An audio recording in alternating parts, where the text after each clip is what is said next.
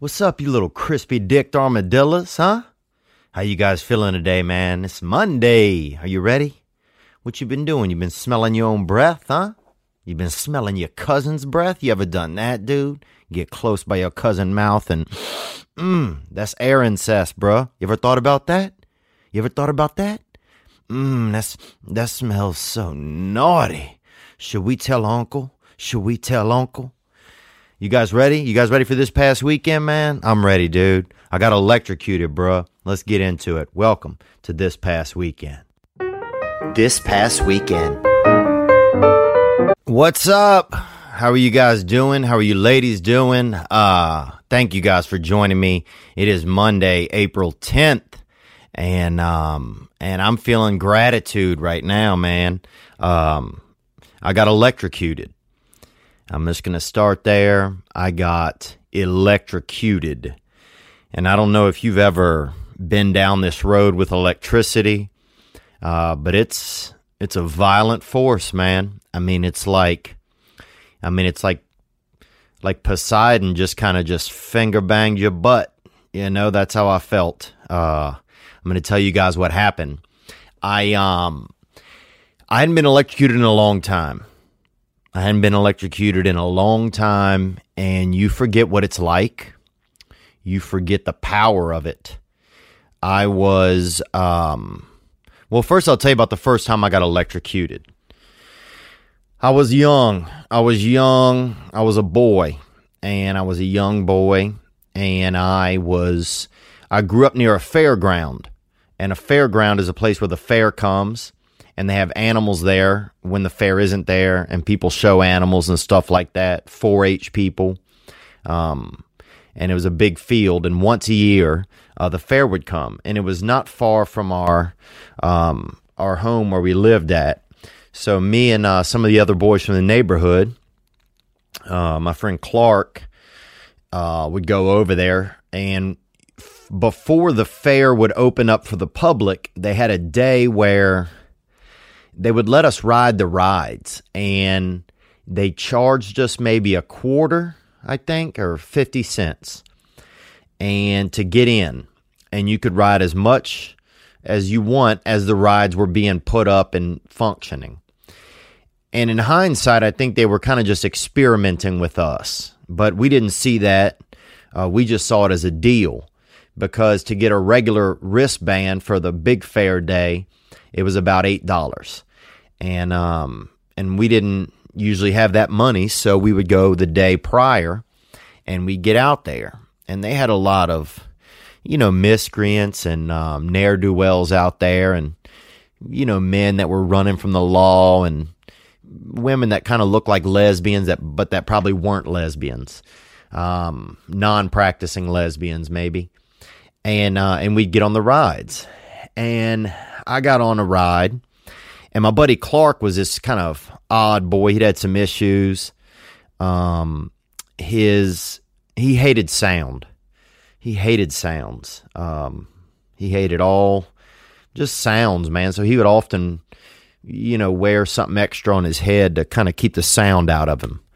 He just, you know, I don't, and I don't know why he like he was like that. Um, you know, everybody's got their thing, and he just wasn't keen with sounds and you know, he liked to, he was more, you whispered around him. He was just a gentle. He was gentle when it came to the airwaves. And, uh, and so he'd often have an extra hat on or, you know, some couple of muffs on his ears or, um, he'd have his head kind of wrapped up in something, you know, wrap an extra cloth or something around his head, uh, to keep things quiet around him. But we'd get onto the rides and, and it was pretty good, you know, I mean, some of them it was the first run. Um, you know, some of the cages would have, you know, birds would have nested in in some of the different pivots and joints of the rides, like the zipper and the tilt a whirl, um, the gravitron. I remember the gravitron as well. I'll tell you a story about that in a second. But so I was getting off of something. I think it might have been the tilt a whirl, and it was one of those rides where when you get off the back, you know, there's you can hear a generator kind of really just rumbling. You can hear a generator really rumbling. And and I'm getting off and I, I was holding onto the rail and then I held another rail. And at that point I completed some type of a circuit. You know, some some some, some sort of loose energy that wasn't being used by the ride and it started using me. And I remember just like my neck got real straight and everything I knew just felt alert. And I remember this man was like a, a tall black man. Um, and everybody was tall to me because I was a child, but he could have been a basic heighted, basic heighted black man. He was like, "You got to get off the ride, boy," and I was like, "I can't let go," you know. And he thought that I was, um, you know, uh, uh, taking issue with him, or that I was, um, you know, just being kind of a, a, a just a little cunt, you know. And so he put his foot on my back and basically just kicked me off the ride. Not kicked me, pushed me with his foot. And there is a difference. You know, some people are always saying they get kicked, but sometimes you just get pushed with somebody's foot. And thank God he did, dude, because it was kind of rude of him, but thank God he did because I don't think that I would have survived. Um, but that was I hadn't been electrocuted since then, since we'd been out there, you know, experimenting on these rides. The Gravitron, I remember they had a man in there who looked like Slash from Guns N' Roses, and when the when the uh, that was the one where you went in and you laid against the wall, and then it spun, you know, like you were in the dryer, and and it spun, and the whole your the board you were leaning against would go just start to just levitate against the wall. Um, you know, like you were really just on the last cycle of uh of you know of a load of laundry, and um and at that point you couldn't move hardly. You couldn't move your neck or anything. You just had to really look just straight forward. And they had a DJ in the middle, a rock and roll man, and he'd be in there playing rock and roll. And I remember this guy was had you know had a bit of the pervert in him. And he would uh he would kind of show his wiener while we were spinning. And it was and it was weird because you didn't i remember we never discussed it. Because you were always or i personally felt like i was always unsure if i was just spinning so fast that i was that i was like seeing wieners or something that i was seeing you know uh adult body pieces and and um but now as I've gotten older, I know what happened, and that man was showing was showing out, uh, and that wasn't right of him to do that.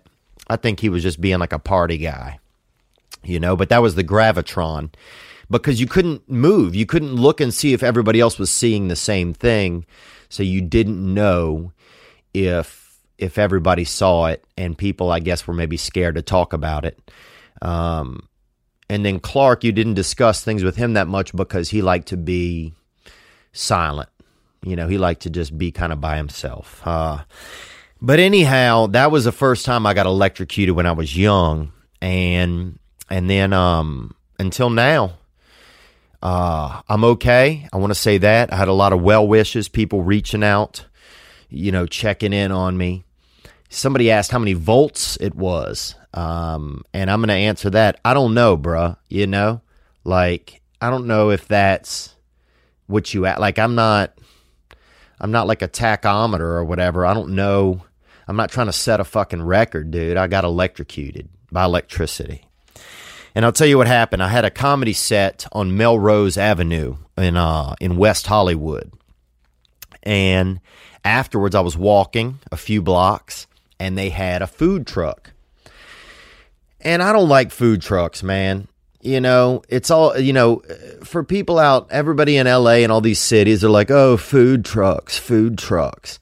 But then they'll like, you know, but then they'll make fun of people who are picking up animals on the side of the road, you know, like the area where I'm from.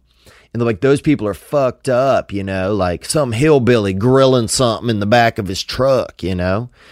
But you're eating out of a fucking truck, dude. You know, like I've never eaten sushi out of a truck, you know, like some kind of damn creep, you know, like some kind of just damn fucking calorie lurker, you know?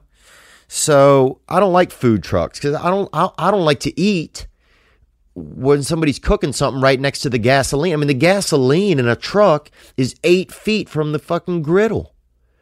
You know, like I don't need around that shit. So anyway, I've I've had a personal issue, I guess, and um, and I'm sorry if I'm a little fired up, dude. I mean, I didn't I didn't expect this, and it's just been a long uh, it's been a long few days. So anyhow, I saw this food truck that was uh, selling lobster, lobster rolls, which I don't give a fuck about those either, dude. To be honest, and so I you know, though I was being myself and I, they're they're selling lobster rolls and I thought they were out of jurisdiction. You know, I didn't know that food trucks were allowed to operate on this certain avenue out here in West Hollywood.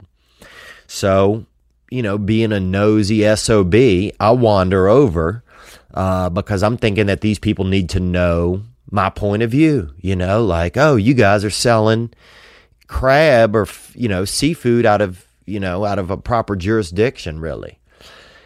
And in hindsight, that was my fault. I should have minded my own business. Uh, and kind of around the back of the food truck, they had this. You ever seen like one of those electric things on the wall, like just something, an outlet? They had a huge one of those on the ground. And I just kind of wasn't paying attention. And um, like a huge one, like, like I don't know if you've ever seen a, um, like I think there's a movie, maybe it could be Home Alone, where the boy is dancing on a one of those pianos that's on the floor, like with the big keys. They have it at FAO Schwarz. They have it at a fancy toy store in New York City, where you can step on the keys and make the sounds. You know, and they're like three thousand dollars. Rich kids have them, I guess.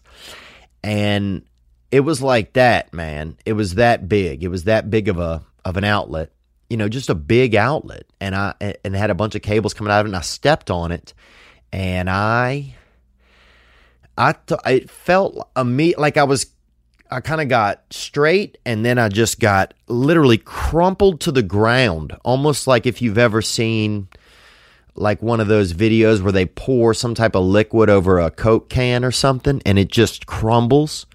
Uh, that was me, man. I was like kind of crumbling, but one of my legs was staying kind of straight. And um and I was scared, dude. It felt like the devil was just grabbing me down, you know, and I didn't know what was going on.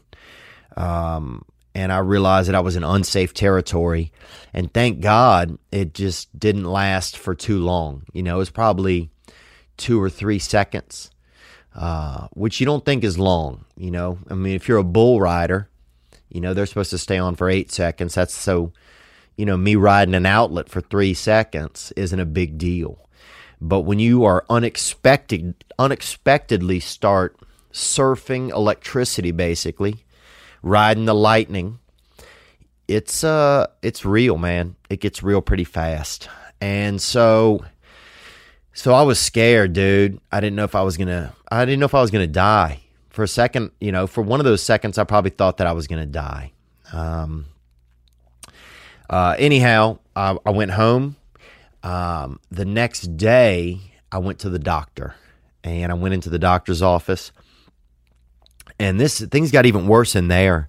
Uh, I went into the doctor's office, and he kind of like pushed on my ribs from the front and back, and made me like turn to the left and right because there was this sharp pain in my ribs and uh, and they ended up figuring out that there's a muscle in there that got damaged, or it's called an intercostal muscle. And I don't know if maybe the electricity kind of, you know, all met up right there in my body, but uh, but it hurt, man. And this guy was like squeezing on it; it made it hurt even more.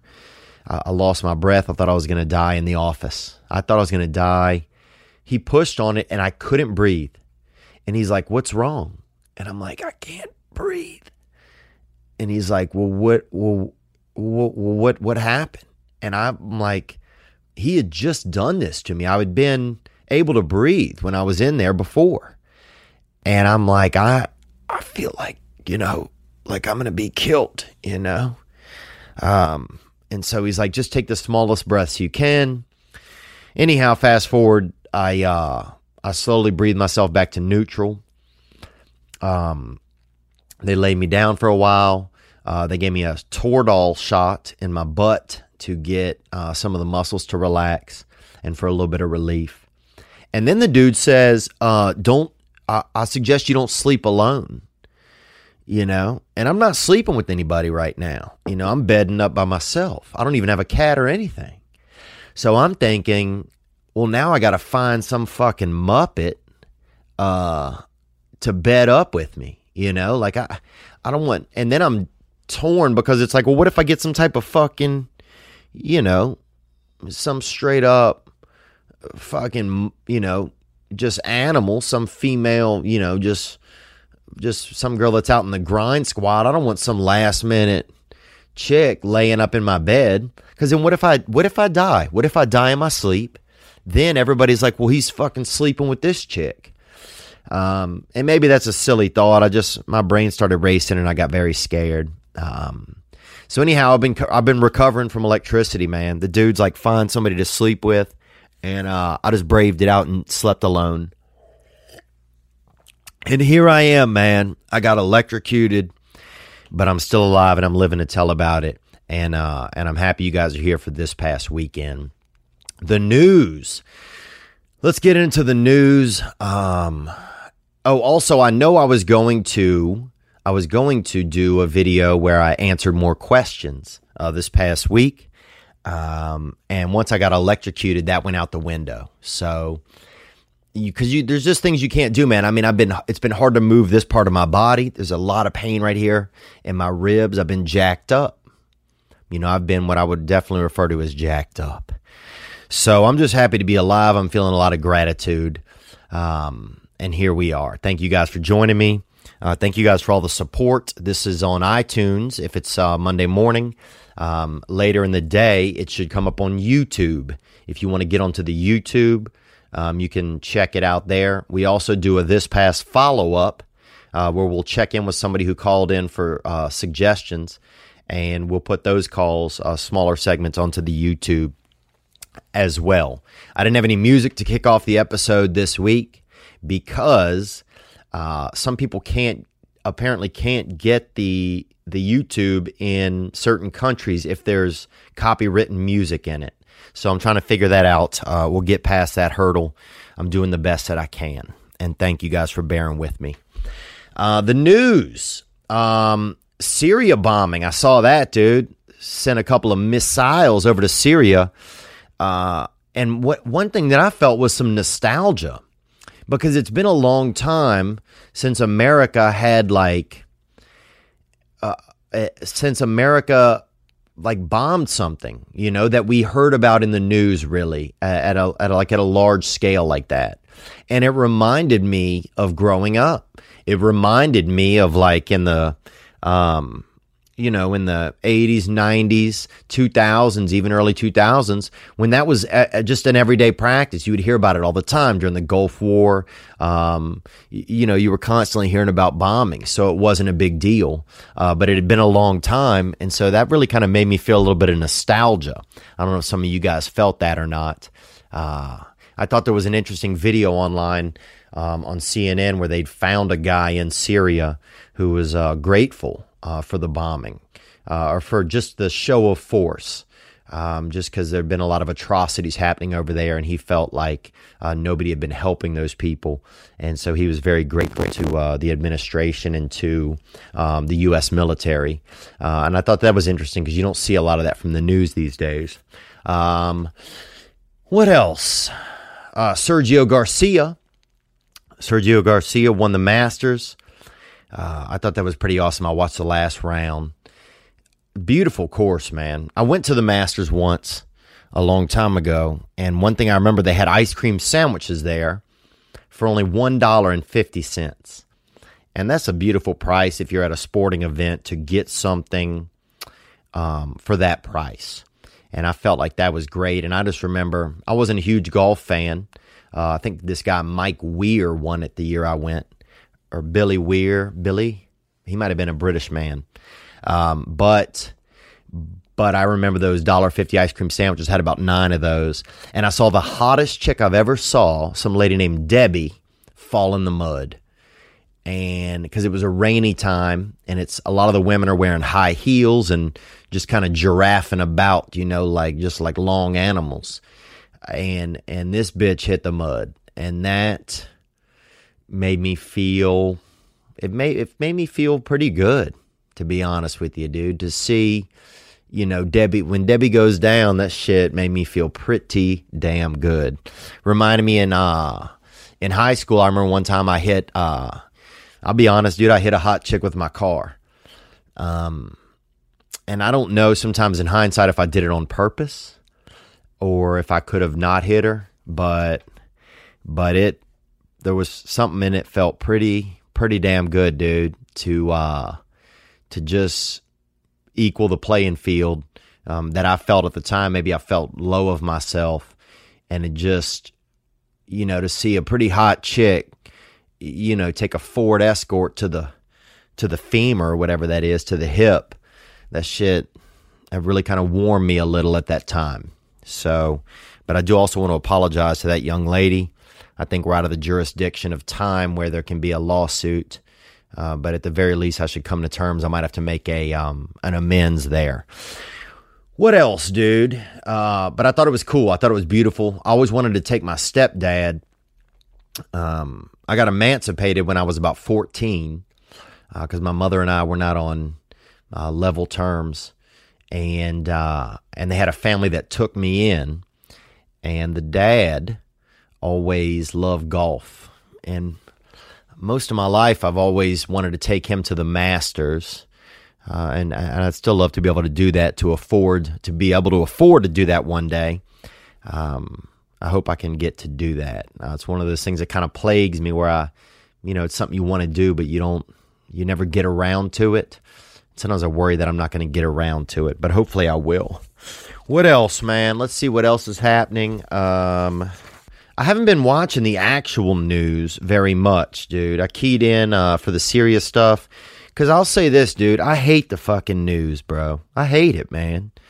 And I'm sorry if I'm antsy or fired up. You know, I got electricity inside of me, and I feel like the news. It's just all bu- it's all negative. Everything on it. I feel like America's a much better country than the news makes us out to be. All they focus on is the bullshit I feel like they've they're responsible for more racial bullshit in this country and more racial division than than any human or group of people could be.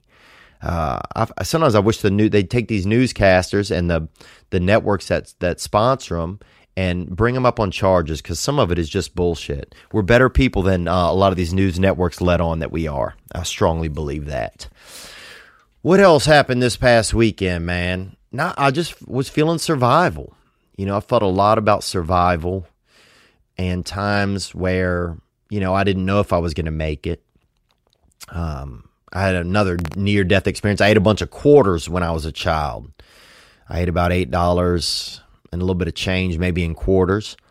Um, and well, it was all change, but I don't know how much over $8 that I actually ingested but I took in a good deal of money and they had to go in and get it out of me. And I remember that being, you know, I was very scared. Um, I think from what I gather talking to my mother, I had become envious of a piggy bank. And that's a natural thought for a child to have, you know, that that this pig can have money in it and I want to save money. You know, uh, I was very money conscious as a child. We didn't have much money. So the money that I had, I wanted to hold on to. But I remember being scared about that. Um, another time, I guess I had to go into the hospital. Uh, my pe- the, the hole on the end of my penis wasn't wide enough. I had a just a very small opening at the end of my penis. And they, um, and I could piss like a damn, I mean, dude, I could piss severe. I mean, I could piss, bruh. I could piss into a bird's mouth if the branch was only about seven feet up. I mean, I had, I had something special. I felt like, but it started to cause a lot of pain because as you get older, I guess you can hold more liquid, and you're trying to you're trying to spray more liquid out of your body.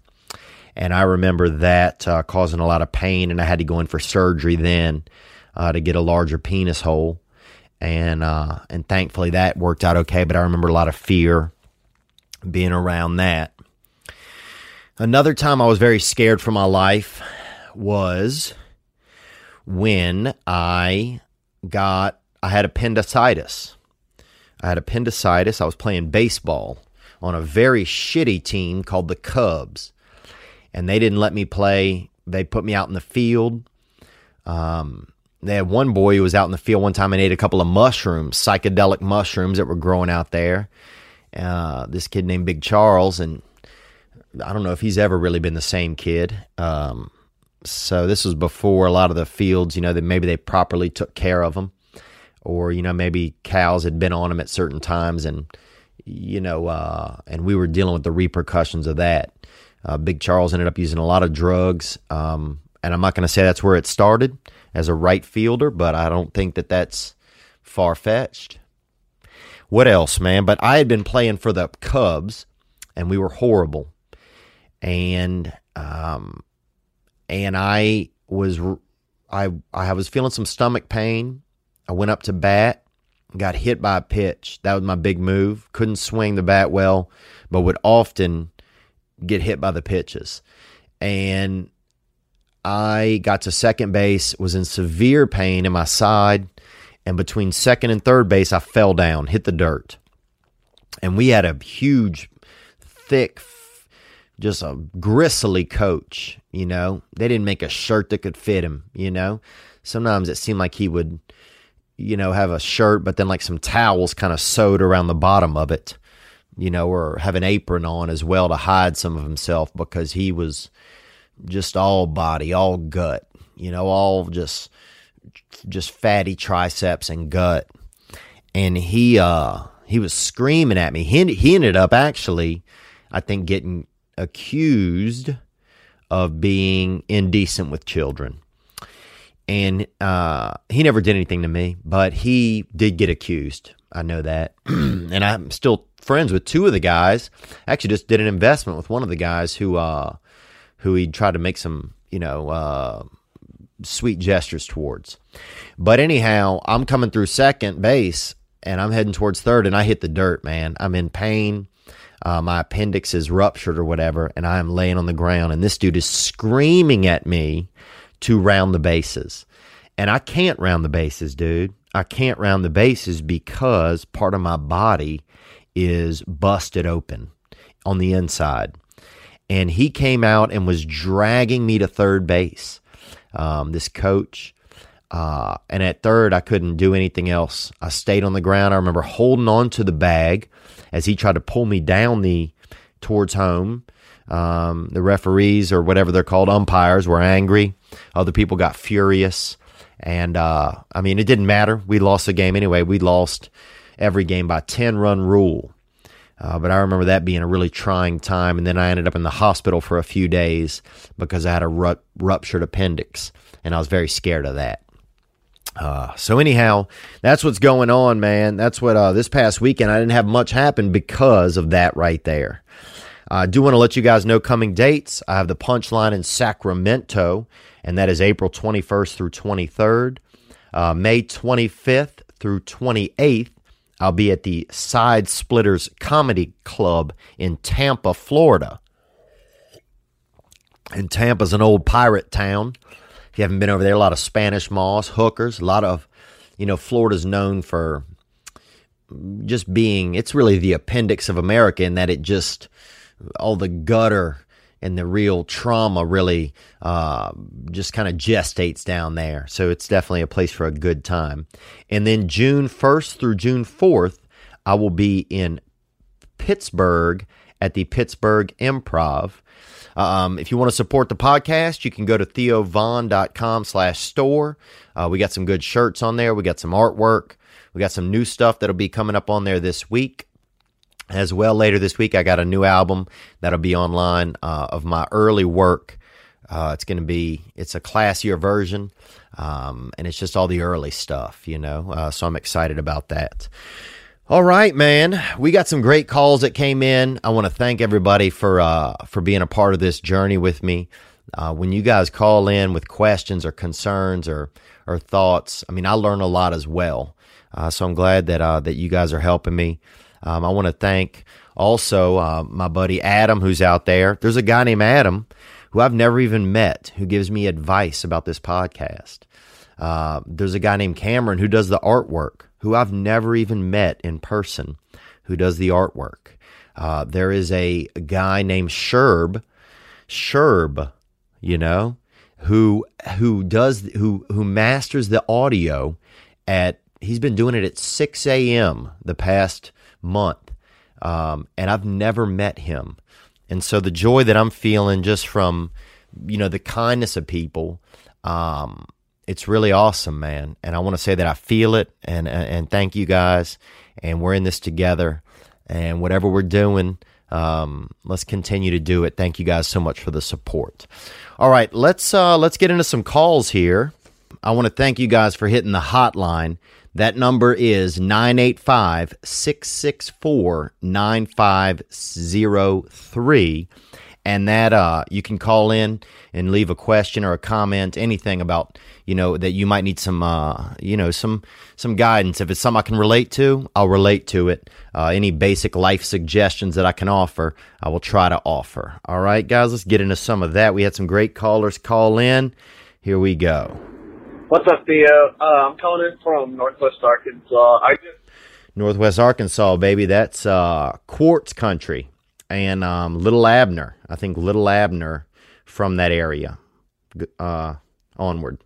Uh, on one of your podcasts you did a couple weeks back, you were talking about how um, you, whenever you grew up, you didn't really have very many relationships with uh, men whenever you're a kid, and I. That's true. Uh, my brother moved to live with my grandparents when I was young, so you know I was in a room, you know, just with an empty bed across the room. Um, and my father was very old, and some of the other they had some adults around us. Some of them were, um, you know, some of them were pedophiles. I talked about that. Uh, one man kept combing his hair all the time. You know, like he just, just he had some issues. Onward.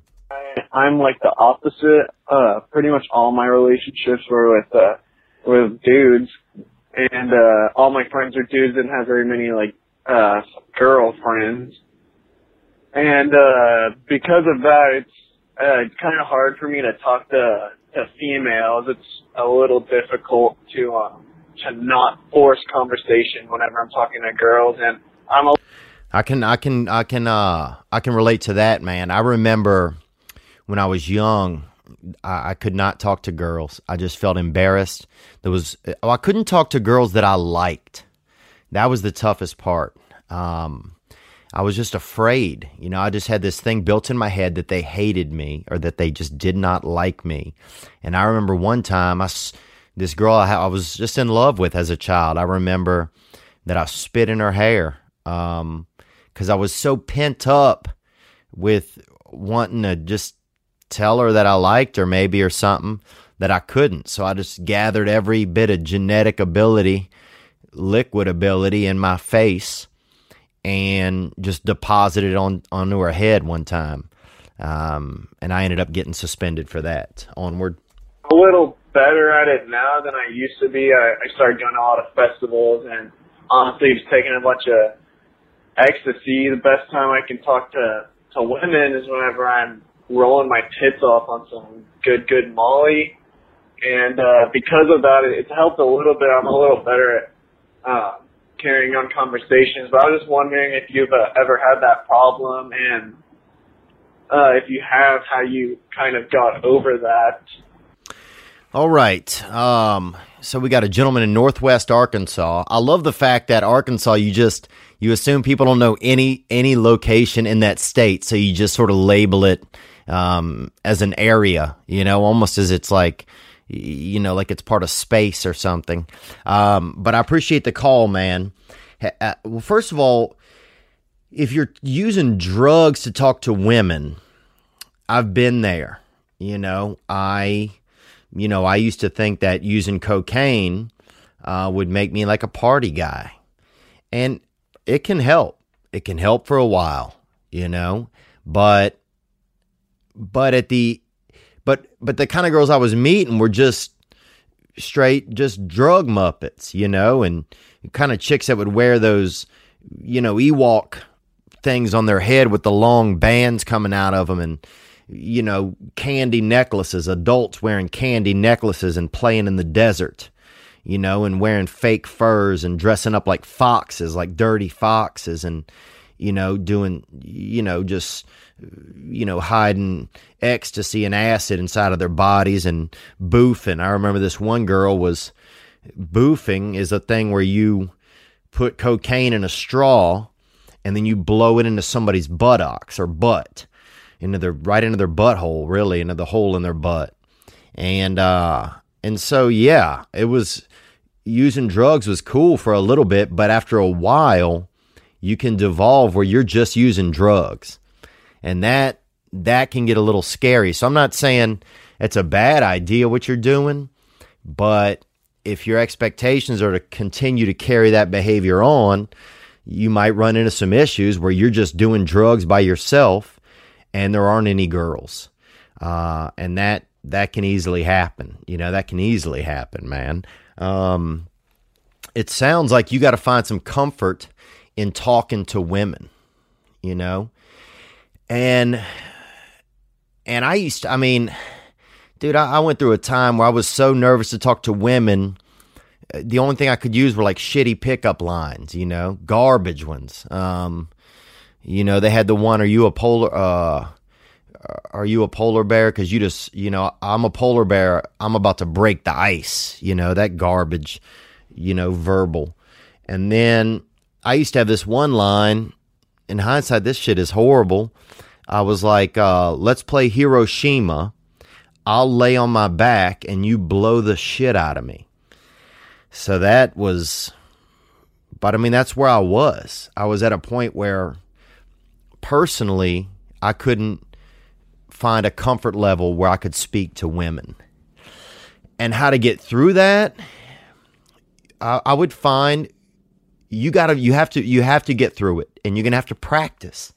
And what I would practice is listening. I'd practice listening, man. I think you're you you could be thinking, because I personally used to think that I had to start the conversation every time. Sometimes you can just listen just listen. I mean, a lot of women, all they want is a man to listen to them and to care. And I think if you start with that, with the listening, then you'll eventually find spots where you can interject and offer um, offer something to the conversation. You know, and also if you're it's it's and you can just try things also if you want to try little things to talk to a woman I would try little things like I like what kind of candy do you like? You know, shit that like a 5-year-old would say. Because all it's about is starting the conversation. You don't need to think or worry 3 or 4 steps in advance. Just say hello. My name is so and so, you know? Um, just little things like that are really the starters.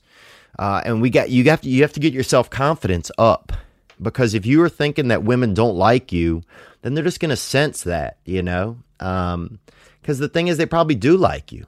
You know, they probably do. Um, and you just have to find some ways to be comfortable around them. So, comfortability will lead to communication. So, if you can get to being comfortable, you're going to be in a good spot. Now, you also, man, if you get hooked up on the drugs and that, you're going to have to start weaning yourself off of that. You know, if the only way you can speak to women is on at a rave on ecstasy, dude, you might that might not end well. You know, so I don't know if you need to put on some house music and suck on a Claritin or something at the house, you know, or start to wean yourself off of that behavior. So you can create some regular behaviors where you're actually, you know, communicating to women in a regular way, man. You know, and you can find a girl that you already know and it doesn't have to be one that you're sexually interested in. And just communicate, just listen, practice, bruh. You know, practice. And also, you don't want to be in a spot where where you just take any girl that will take you. And you know, for years I spent time in that place uh, where I would just any girl that would take me, I would accept. You know, I would take, even if she didn't have some of my values or qualities or anything, I just felt so less of myself. And I'm not saying that you feel this way about you, but I felt so less of myself that I just felt like I wasn't worthy of someone who was good for me or who I was good for. I was just hopefully worthy of anyone. And that was not a fun place to be. And uh and you end up with people that you end up with being in a match that's not a real match, you know? Because you want to end up if you want to end up with a woman and if you're looking for something long term, you're going to want to find a woman that's real. And if you don't always have to agree with girls, you know, if they don't have your vibe, dude, then screw them. On to the next one, you know. Um, but just don't make your don't, if you can get in your head that you have value and you have worth, which you do, you do, bruh. You know, you sound like a pretty legit dude, man. I'd probably go party with you, bruh. You know, I'd probably do a couple bumps and put on a wig and let you practice conversation on me. You know. Um, but you don't want to end up with someone who doesn't deserve you just because you're afraid to to you're afraid to feel like someone does deserve you. So I don't know if any of that helps, man, but I hope I could relate a little bit. And uh and yeah, be easy on that drugs, man. You know, um, maybe use a placebo. You could try that. You could try using a placebo. You know, maybe just fill your mouth with damn, you know, uh, uh, uh, uh fill your mouth with a little box of good and plenties and see if you meet a girl on that, you know? Hide a couple lifesavers under your tongue and see who you meet, you know? And you can practice talking to sisters too, man. Sisters love to chat. Beautiful dark skinned girl. Um, and and it's good practice, you know. Uh, and you might meet a beautiful sister that you fall in love with. You know, you might be the next Gary Owen uh, or the next Bill Burr, um, who are both, you know, uh, great, confident men. Uh, good luck with that, man. Let's check out another question here. Hold on. Hey, Theo. I got a question for you. My name is Jose. I live in uh, New Mexico. Jose, New Mexico. Um, I'm going to say this gentleman could be Latino. Thank you for calling, sir. Uh, you might be our first Latino check in, and um, I'm grateful to have you, brother. Onward. And uh, yeah, I just got a question for you. I just got out of a relationship, and I'm noticing one of my biggest problems is um, I'm a jealous motherfucker, and I don't know how to get past that shit. It's kind of a hindrance to my past relationship because it's not like I'll go out and and beat a motherfucker up or anything like that. It's just he said he said it's not like he'll go out and beat a motherfucker up. So he's not doing that. But he did just refer to himself as a jealous motherfucker. So that sounds pretty jealous. That sounds pretty jealous, you know. Onward. I don't know. I just just feel like I don't know. Like I just I'm not in control of some of the things that happen in that sort of situation. Uh, this past relationship, I had a extremely beautiful girlfriend. She uh, she didn't believe that any guy she met that they were trying to get into her pants. I tried to get tell that to her, but just wasn't getting through. I'm a guy and I know how guys work, so that always came to bite me in the ass in the end. Yeah, man, I'll say this. It's hard uh if you're just telling your girlfriend that, you know, that's it's just not going to resonate well. You can warn her, but you know, eh, beating that into her verbally, it's not going to help because jealousy equals insecurity. And when women sense, when they see that you're insecure, it makes, there's, there's naturally, women are not, are going to have trouble being attracted to insecure men. Um, I've been jealous, man. I have been jealous. Uh, I'll tell you about my jealousy in just a second. Let's uh, let's finish up the call here. But yeah, man, if you have any any uh, any advice or anything I should do to kick this jealousy shit, man. I don't like it. I don't like it. But uh, cool. Keep up the good work, man. Podcast is the shit. Okay, he wants to kick the jealousy, man. Well, I appreciate you calling in, Jose, because that's a that's a brave thing to admit, and it's a brave thing to recognize. You know, I was extremely jealous of past girlfriends, dude. I was so insecure. I my I had one girlfriend. Um, I ended up breaking into her apartment and putting Nair, Nair, which is a hair removal care, into her shampoo bottle. Um, when I found out that she had been uh, doing sex with another man, you know, and I think some of that could have, in hindsight, been deserving. Um, that's also out of the uh, out of the jurisdiction of uh, prosecutable offenses now. That's been about 15 years, uh, so I'm safe to discuss that. But uh, but I was extremely jealous of that girl. You know, um, I was jealous. I remember my, one of my first girlfriends. Um, she'd lost her virginity to someone else, right? And I'd lost my virginity to her, you know? And I know losing your virginity, it's not a big deal anymore. But at the time when I was young, it was a big deal. You know, when I was um at that you know first sex age, you know, early sex ages. And I remember I was so jealous for some reason that she hadn't lost her virginity to me.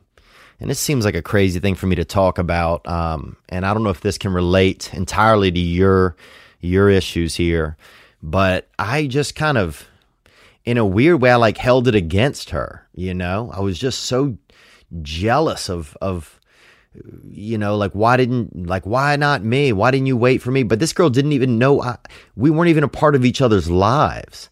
So i was so insecure about myself as a man and about being a good boyfriend or sexually confident that i you know wanted to somehow erase any other sexual instances that she'd ever had you know, and I wanted to do it by by making her feel bad, I guess. And that's just bizarre. I mean, that's because it's unrealistic, you know? There's no way to go back in time and change things. And you can't, that's not, you know, that's not something that can happen. You know, so it was just me just finding any way I could to make her feel bad. And I figured if I was making her feel bad, then I would have some type of control over her, I guess. Um, you know, and it's sad to hear myself say that now because I don't behave that way anymore. But, you know, when I was younger, I certainly did. And I would just get extremely jealous. Where were you? Where you been? What's going on? Um, you didn't call, you didn't text, you know? And I was just so insecure. I was so unconfident. I didn't have the I didn't have the ability to be. You know, I didn't have any self-confidence. I didn't have any self confidence at all. Um, but what I could have done and what I recommend or what I suggest is that if you know what your jealous behavior is, which it sounds like you do, then if you start to feel that, do the opposite. Do the opposite action. Now, that action might be do nothing. That action might be instead of writing, Where the fuck are you? write, um, you know, I hope you're having a nice evening. But you have if you know what the action is that's causing that if you know what one of the actions is that's part of your issue then doing the opposite would be the correct thing. And a lot of times it's going to be do nothing. A lot of times that's going to be absolutely do nothing. Um, and i remember it got to the point sometimes where if somebody would ask me how do you feel about this girl the only feeling i even had was jealousy like I'd, I'd be in a relationship for a couple years and my main feeling was jealousy. Like it wasn't, oh, I love this girl. It's like, oh, I'm, je- I, I'm just jealous. I'm so caught up in myself. You know, I'm so caught up in using anything I can to keep her because I felt insecure. Jealousy comes from fear. You know, it comes from the fear of losing someone. It comes from the fear of of thinking that you know your friends are gonna uh, think you're weak um, if they if that person leaves you. Uh, jealousy comes from fear, man. So you got to find some ways uh, to cure that fear. You know, there might be some self help groups out there for jealousy or for anger management, where even if you got into one of those or went to a couple meetings, you might be able to hear someone who can relate to your story or share your story with some men in there where they can um, you know they'll have a similar yeah, where they can relate and share some information with you man. But you also have to have reasonable expectations. So next time you feel like being jealous try being supportive. I mean it's going to be hard but just be supportive. You know imagine start to imagine that instead of your girlfriend is doing something wrong that she's doing something right that she cares, that she's out, you know, doing whatever she's supposed to be, you know, is normally, you know, doing as part of her daily life, and that she's thinking about you in a positive way.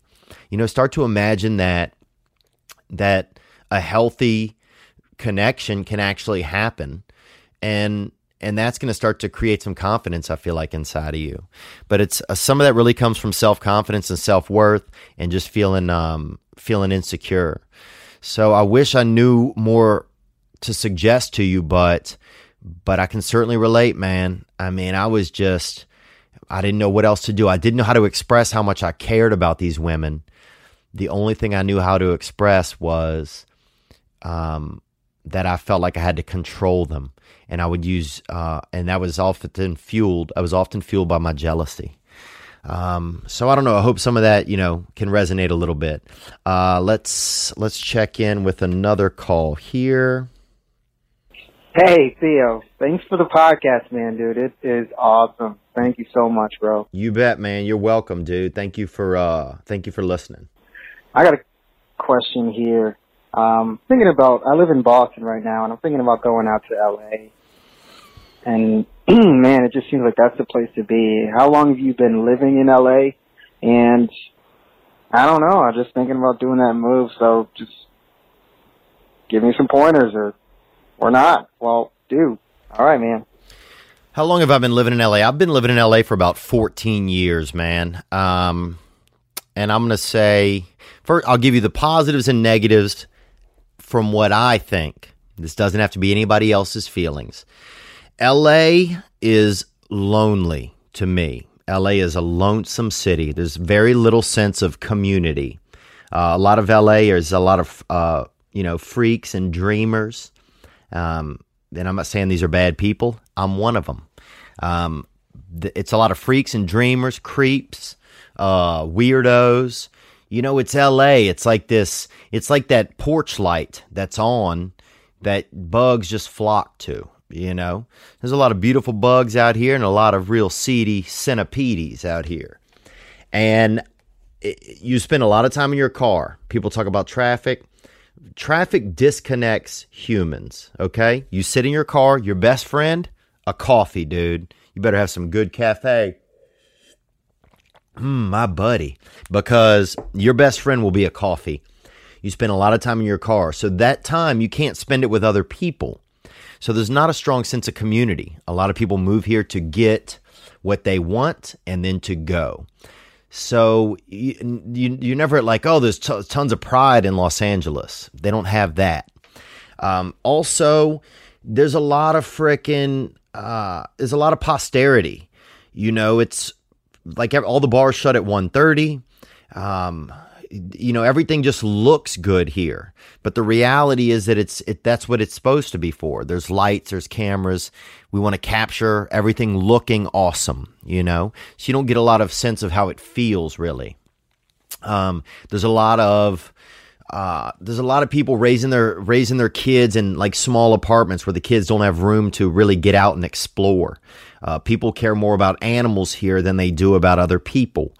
Um, you'll see a, you know, you see a, you know, a disabled Bichon, that thing will have 95 caretakers in a minute. You know, you see a dude, you know, beating another dude with an axe, people will just be videotaping it. You know, and and there's just not as much care for for other humans here, uh, as much as there is for like animals a lot of people have service animals. A lot of people don't even have friends here. They just have service animals. You'll see. I saw a lady the other day had maybe six service dogs, dude. Uh, what the fuck? You know, is this some kind of service I did a Iditarod you're in, lady? You know, are you are you sledding? You know how how sir how much service do you need? You know, and it's just a lot of people that are just disconnected. I feel like from reality. Uh, you see a lot of uh, Latino women caring for white children. If you go to a lot of the parks here, a lot of lovely Latino, motherly type of women, um, while a lot of uh, the parents are off working. It's a lot of both parent work cities. So, uh, but a lot of both parents work here. You know, which is fine. But I'd love to one day have a wife that doesn't have to work, that can work if she wants to. She's an equal. But I'd love, I think having a mother at home is important. I think it's one of the things that we're missing a lot. Uh, so there's a lot of disconnection here with that. Um, there's a lot of gay dudes out here fighting over Instagram likes. I'll put that out there, you know. Um, there's a lot of there's just a lot of disconnection, man. There's not a, long, a lot of sense of community. There's a lot of lonely people. Lonely people, dude. Um, I mean, it's just, it can be a very lonely city. So I feel like those are a lot of things you get out here in Los Angeles. Uh, everybody has a, you know, people have dogs or it's a lot more important. That's why animal rights is so huge here because people don't know how to re- even relate really to other people. Now, those are some of the things that I find about LA that are probably negatives. Positives, anything can happen here, man. You can have friends of all types. Like it's it's baffling. Um, you know, I have so many. I know I am. You know, I know so many amazing and wonderful, talented people. There's so many talented people uh, that I get to work with at the comedy store all the time, or that I you know, that I cross paths with in different professions. Like, I mean, some of the most talented people in the world. So that's that. I mean, when I look through my phone, I'm like, wow, I'm just so blessed to know so many just superior and unique people. So you have tons of unique people here that you wouldn't be able to know in other cities. The weather's priceless. Uh, it's great. You know, I mean, it's always great. It's so great that you don't even think about the weather. I've never looked at a weather report ever. Been here for 14 years, never looked because 99% of the time it's exactly the same. With that said, it's also like Groundhog's Day where you don't have any seasons, you don't know what's going on. I mean, it could be May, it could be December, it's all the same. You start to miss I start to miss a lot of the seasons, man.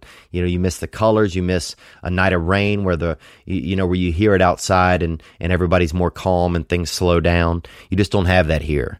Uh, holidays, there's it's so diverse here that nobody gives a fuck what holiday it is. You know, you don't see any de- decorations because one decoration is going to offend another ethnicity or another religion, and so that to me isn't fun, you know? I mean, you know, I like more of a smaller area vibe where everybody if it's Christmas, you you decorate for Christmas, you know? Who gives a fuck if some people don't celebrate Christmas or or some people don't celebrate this or that? Let's decorate for everything. So you don't see a lot of that, man. The only time you know when it's a holiday is when you walk into a CVS. Um, what are some other positives? The beach is right there. The water's cold as fuck. They don't tell you that, bro. Uh, it's freezing. It's dirty. Uh, but I was raised in dirty water, so I don't mind that. I would like it to be a little bit warmer. Uh, would I come to LA again if I could come out here? You know, I've been really blessed, man. It would be hard for me to go back and say I'm, uh, uh you know, I know I've met so many great and wonderful people that I feel fortunate to have in my life. So, yeah, I would. I would move here again. I think it's worth trying. I think it's worth trying anything new. I think new things can come out of making a move like that. Um, I think it's brave to move. There's a lot of times where I wanted to move to New York City, uh, but I wasn't brave enough to do that. You know, and sometimes I feel bad about that, uh, looking back on my past. And I still can. And I tried to last year. We've been out here pitching some shows. Um, but, but I feel like, uh, yeah, I feel like I would do it again. If you want to do it, man, I say do it. If you can afford it, you're still young enough where it's not going to, you know, if one year isn't going to kill you and it's going to be a unique experience, do it. A, a city that I would recommend definitely living in, though, is New York City. I mean, you're already in Boston, so that might be too close for you. But, uh, but anyhow, those are my feelings on it, man. I um I appreciate you guys joining me this week for this past weekend. I'm not going to have any music on the way out today for you guys. I don't know what's happening to me these days. I'm just fucking falling apart. You know, but I shouldn't open my loud mouth. You know, I shouldn't have went over to that to the lobster truck and let them know what I was thinking. They didn't need to know. It was a it was a, a Mexican woman working in there. She didn't even fucking I don't even think knew what I was talking about. Um, so for me to think that these people are selling food out of jurisdiction when I don't even know the zoning, uh, that's just sheer ignorance. So, so what the fuck am I talking about? But I'll say this, man. I love you guys, and I appreciate you guys listening. Uh, let's hit the hotline again next week. I want to talk a little bit about family, man. If you have a family, what's it like these days to have a family? Is it hard um, to be a man and to run a family? Um, you know, to stay in that every weekend and week out. Uh, I didn't have much of a, of a vibe for that when I was growing up, but I see now that my brother uh, runs a household, he and his wife, and they managed to do a pretty good job. And that's been a good example for me recently in my life.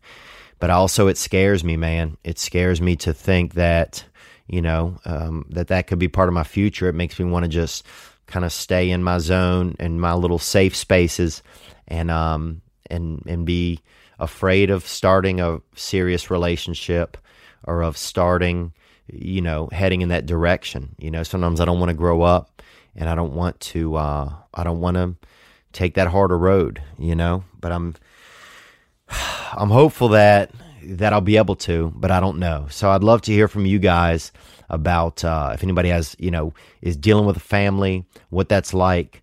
Uh, you know, some of the pitfalls if you want to hit the hotline. You can also hit the hotline with anything else you have and uh, and we might uh, get into it. That number again is 985-664-9503. Uh, hashtag basic life suggestions. Thank you guys very much for joining me on this past weekend. Uh, you guys be good to yourselves, huh? Won't you try that? I bet you deserve it. Thank you. Ladies and gentlemen, I'm Jonathan Kite, and welcome to Kite Club, a podcast where I'll be sharing thoughts on things like current events, stand up stories, and seven ways to pleasure your partner. The answer may shock you. Sometimes I'll interview my friends, sometimes I won't. And as always, I'll be joined by the voices in my head. You have three new voice messages. A lot of people are talking about Kite Club. I've been talking about Kite Club for so long, longer than anybody else. So great. Hey, sweetheart, here's the deal. Anyone who doesn't listen to Kite Club is a dodgy bloody wanker. Do you know what I mean? Hi, I'll take a quarter pounder with cheese and a McFlurry. Sorry, sir, but our ice cream machine is broken. Oh, no! I think Tom Hanks just butt dialed me. Anyway, first rule of Kite Club is tell everyone about Kite Club. Second rule of Kite Club is tell everyone about Kite Club. Third rule like and subscribe wherever you listen to podcasts or watch us on YouTube, yeah? And yes, don't worry, my Brad Pitt impression will get better.